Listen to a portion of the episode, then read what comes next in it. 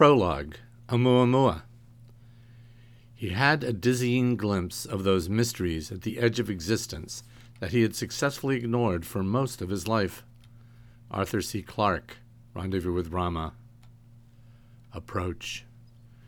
Riding in from above the plane of the ecliptic, the stranger arrived, unseen and unnamed, in our solar system.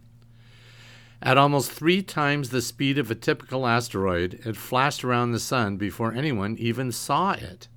We didn't see it coming until it was leaving.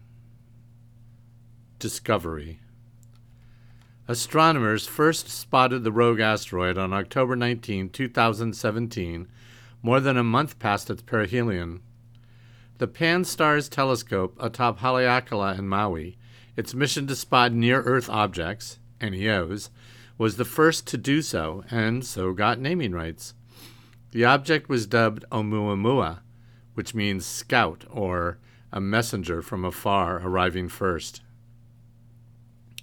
Controversy. It's an asteroid. No, it's a comet. Is it a spaceship?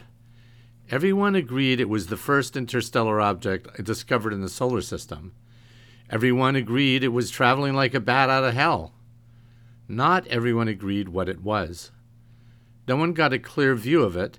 The only thing anyone could really tell is that it was long and narrow, as inferred from observations of its albedo. Was it an exceptionally long, rocky asteroid? Was it a dense comet? Was Arthur C. Clarke right once again it was a Rama style spaceship? A leading astronomer at Harvard said it was. He even wrote a book about it. For years, the controversy bubbled, albeit primarily in the small community of astronomers and astrophysicists.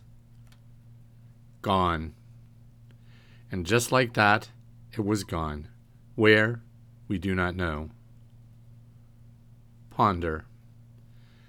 There are three bright stars in three separate constellations that make up the summer triangle Cygnus, Lyra, and Aquila.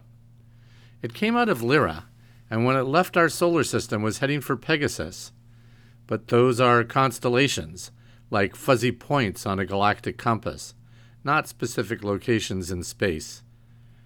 The closest star in Lyra is 25 light years away, and the furthest is 960.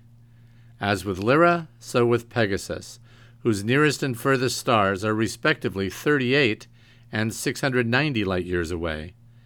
At last count, there were more than a thousand exoplanets spotted in these two constellations, some of them appearing to be Earth like.